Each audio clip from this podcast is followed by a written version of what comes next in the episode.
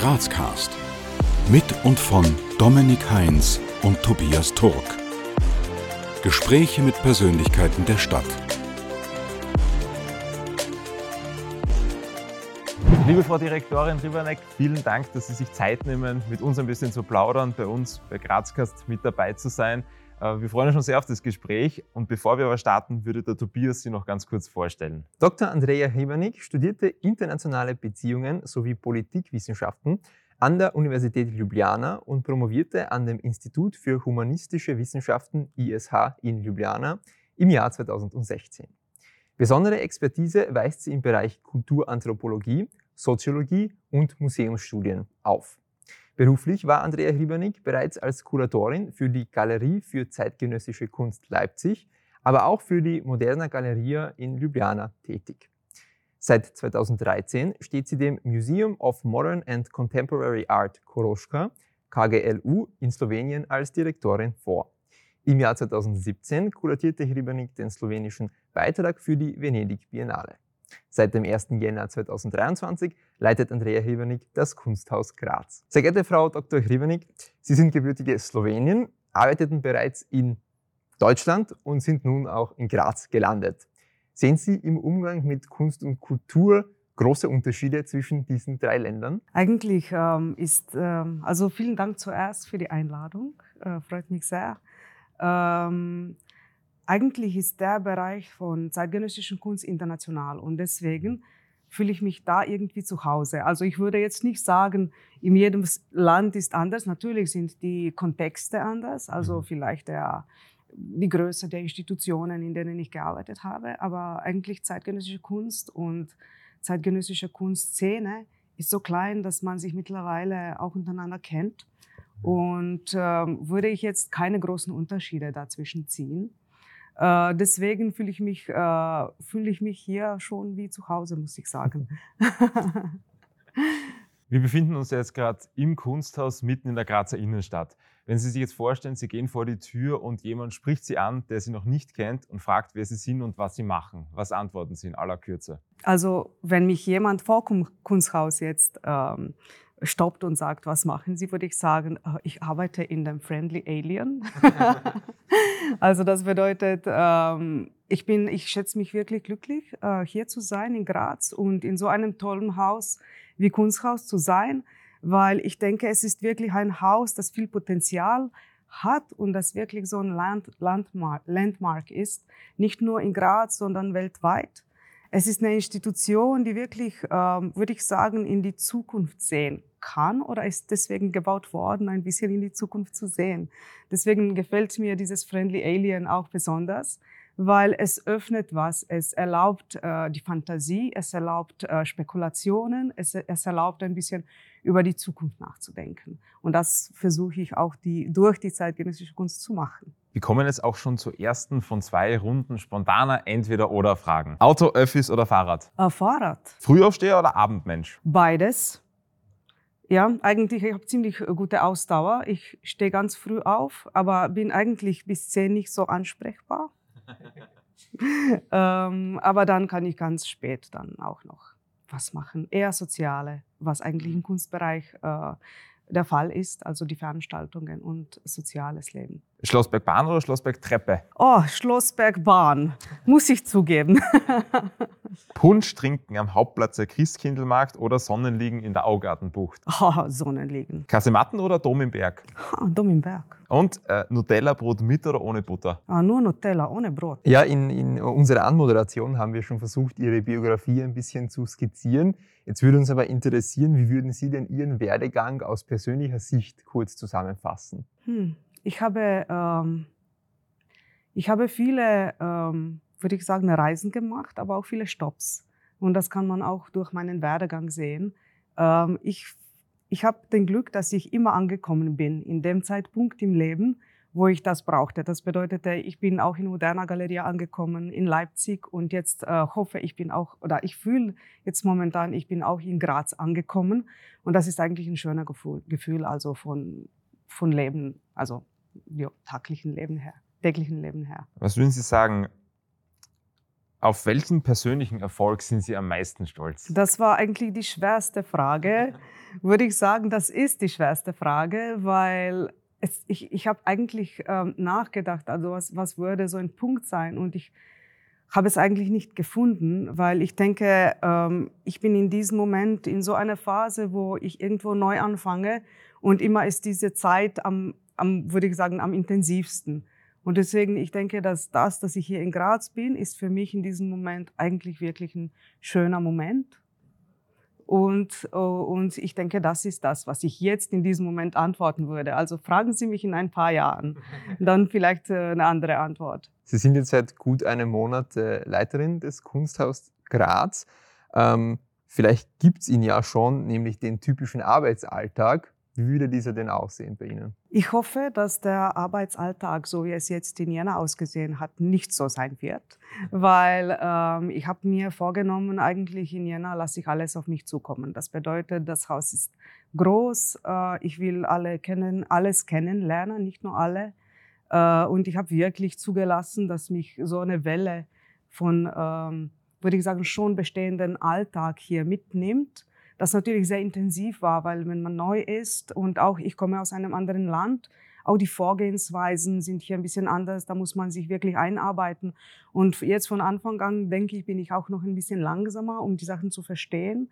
Und deswegen hoffe ich, dass der Alltag, das jetzt eigentlich bei mir zehn bis elf Stunden dauert, Arbeitsalltag, ähm, nicht, dass es sich reduziert, sondern dass es ein bisschen anders wird, dass ich auch mehr Zeit haben werde, mich mit, der, äh, mit Graz als Stadt auseinanderzusetzen, mit dem Kulturleben hier.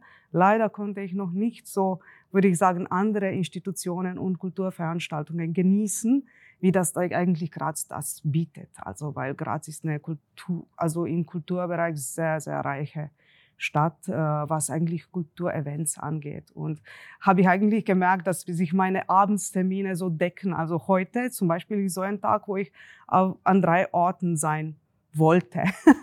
also, äh, aber geht nicht natürlich. Und ich, ich hoffe, dass das wird so. Also, es sieht so aus. Ich komme gegen neu in, neu in das Büro, bin da mit, äh, mit auch mit Mitarbeitern, viele Treffen, vieles, äh, vieles zu vereinbaren, vieles zu besprechen. Und dann am Nachmittag versuche ich ein bisschen inhaltlich zu arbeiten auch.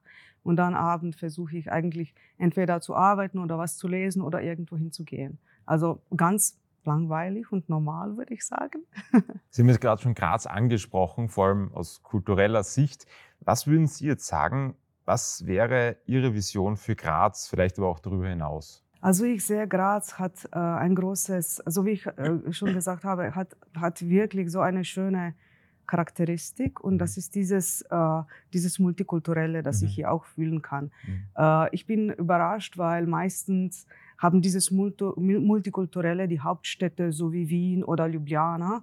Aber in Graz kann ich es hier auch fühlen. Mhm. Und ich denke, das ist wirklich ein guter, also ein guter Punkt in Graz. Also ist auch was, was mich hierher gezogen hat.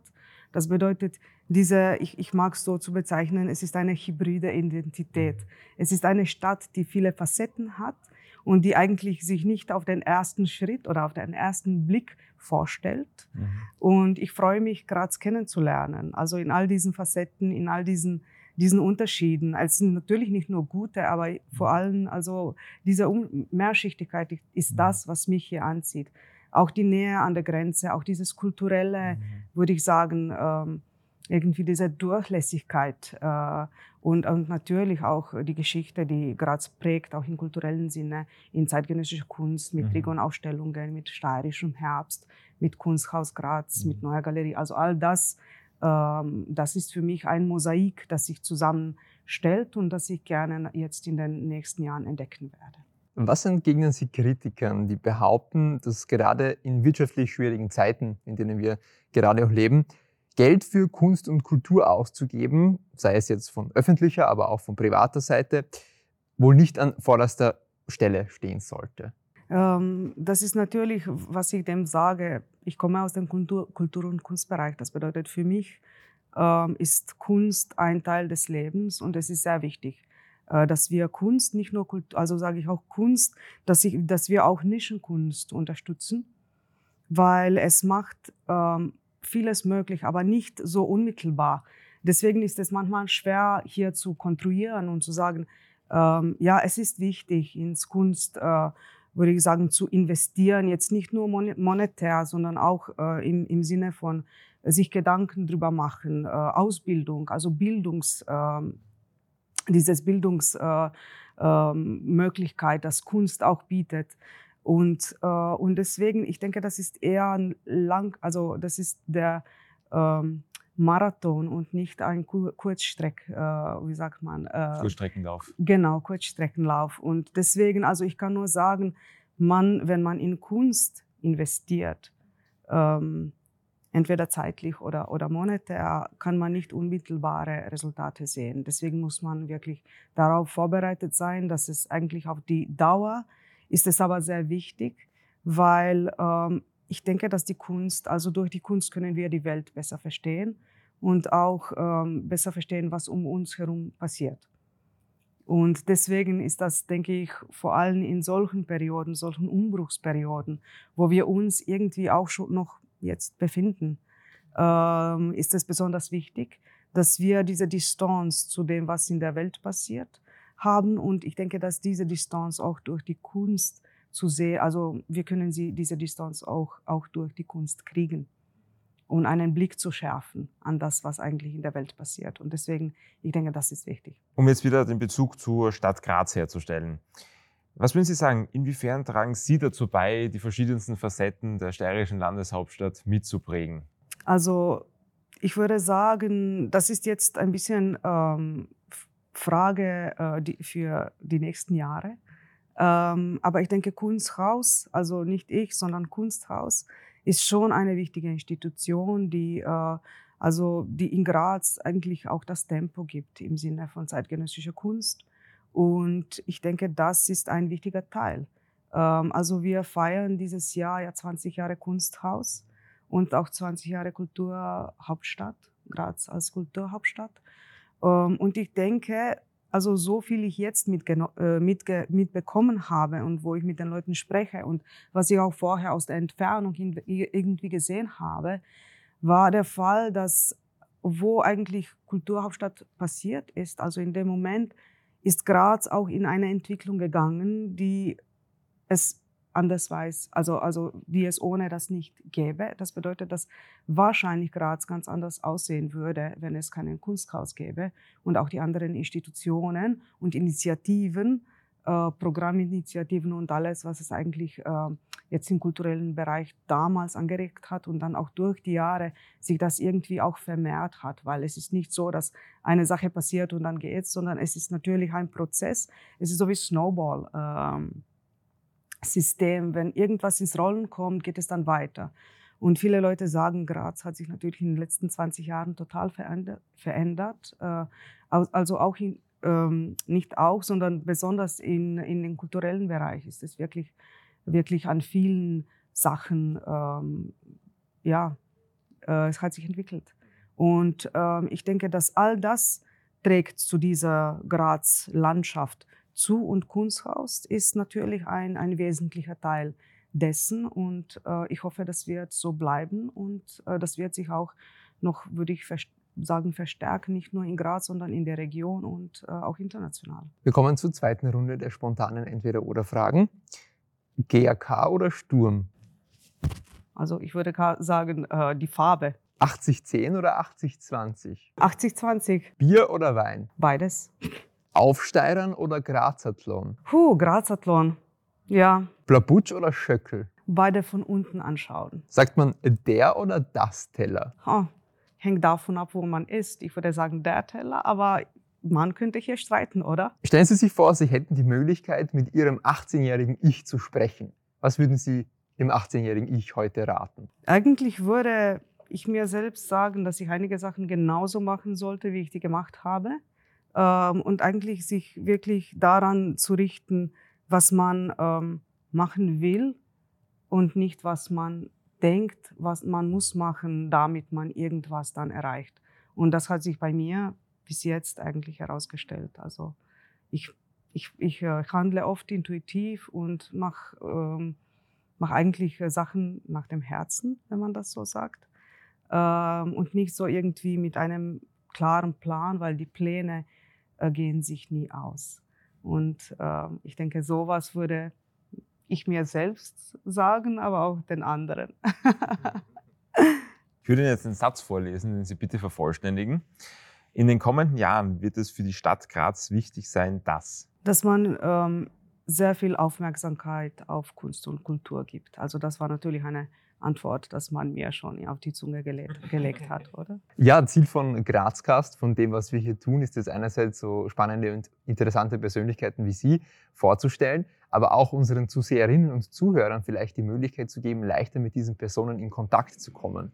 Und daher die Frage an Sie, wie kommt man jetzt mit Ihnen in den Austausch? Also ähm, ich bin ähm, eigentlich im Kunsthaus Graz wahrscheinlich bei meisten Veranstaltungen, die wir hier haben, äh, zu erreichen. Auch meine E-Mail ist öffentlich.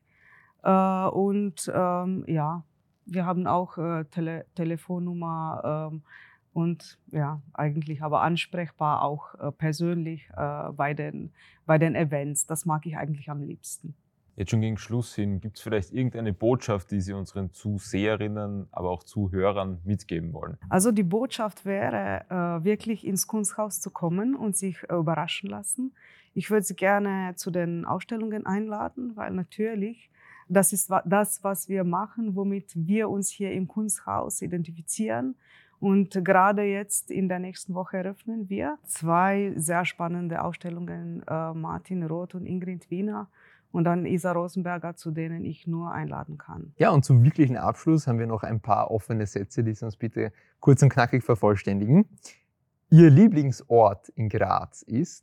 Kunsthaus. Als echter Grazer, als echte Grazerin muss man zumindest einmal. Hm, vielleicht in die Mur fallen.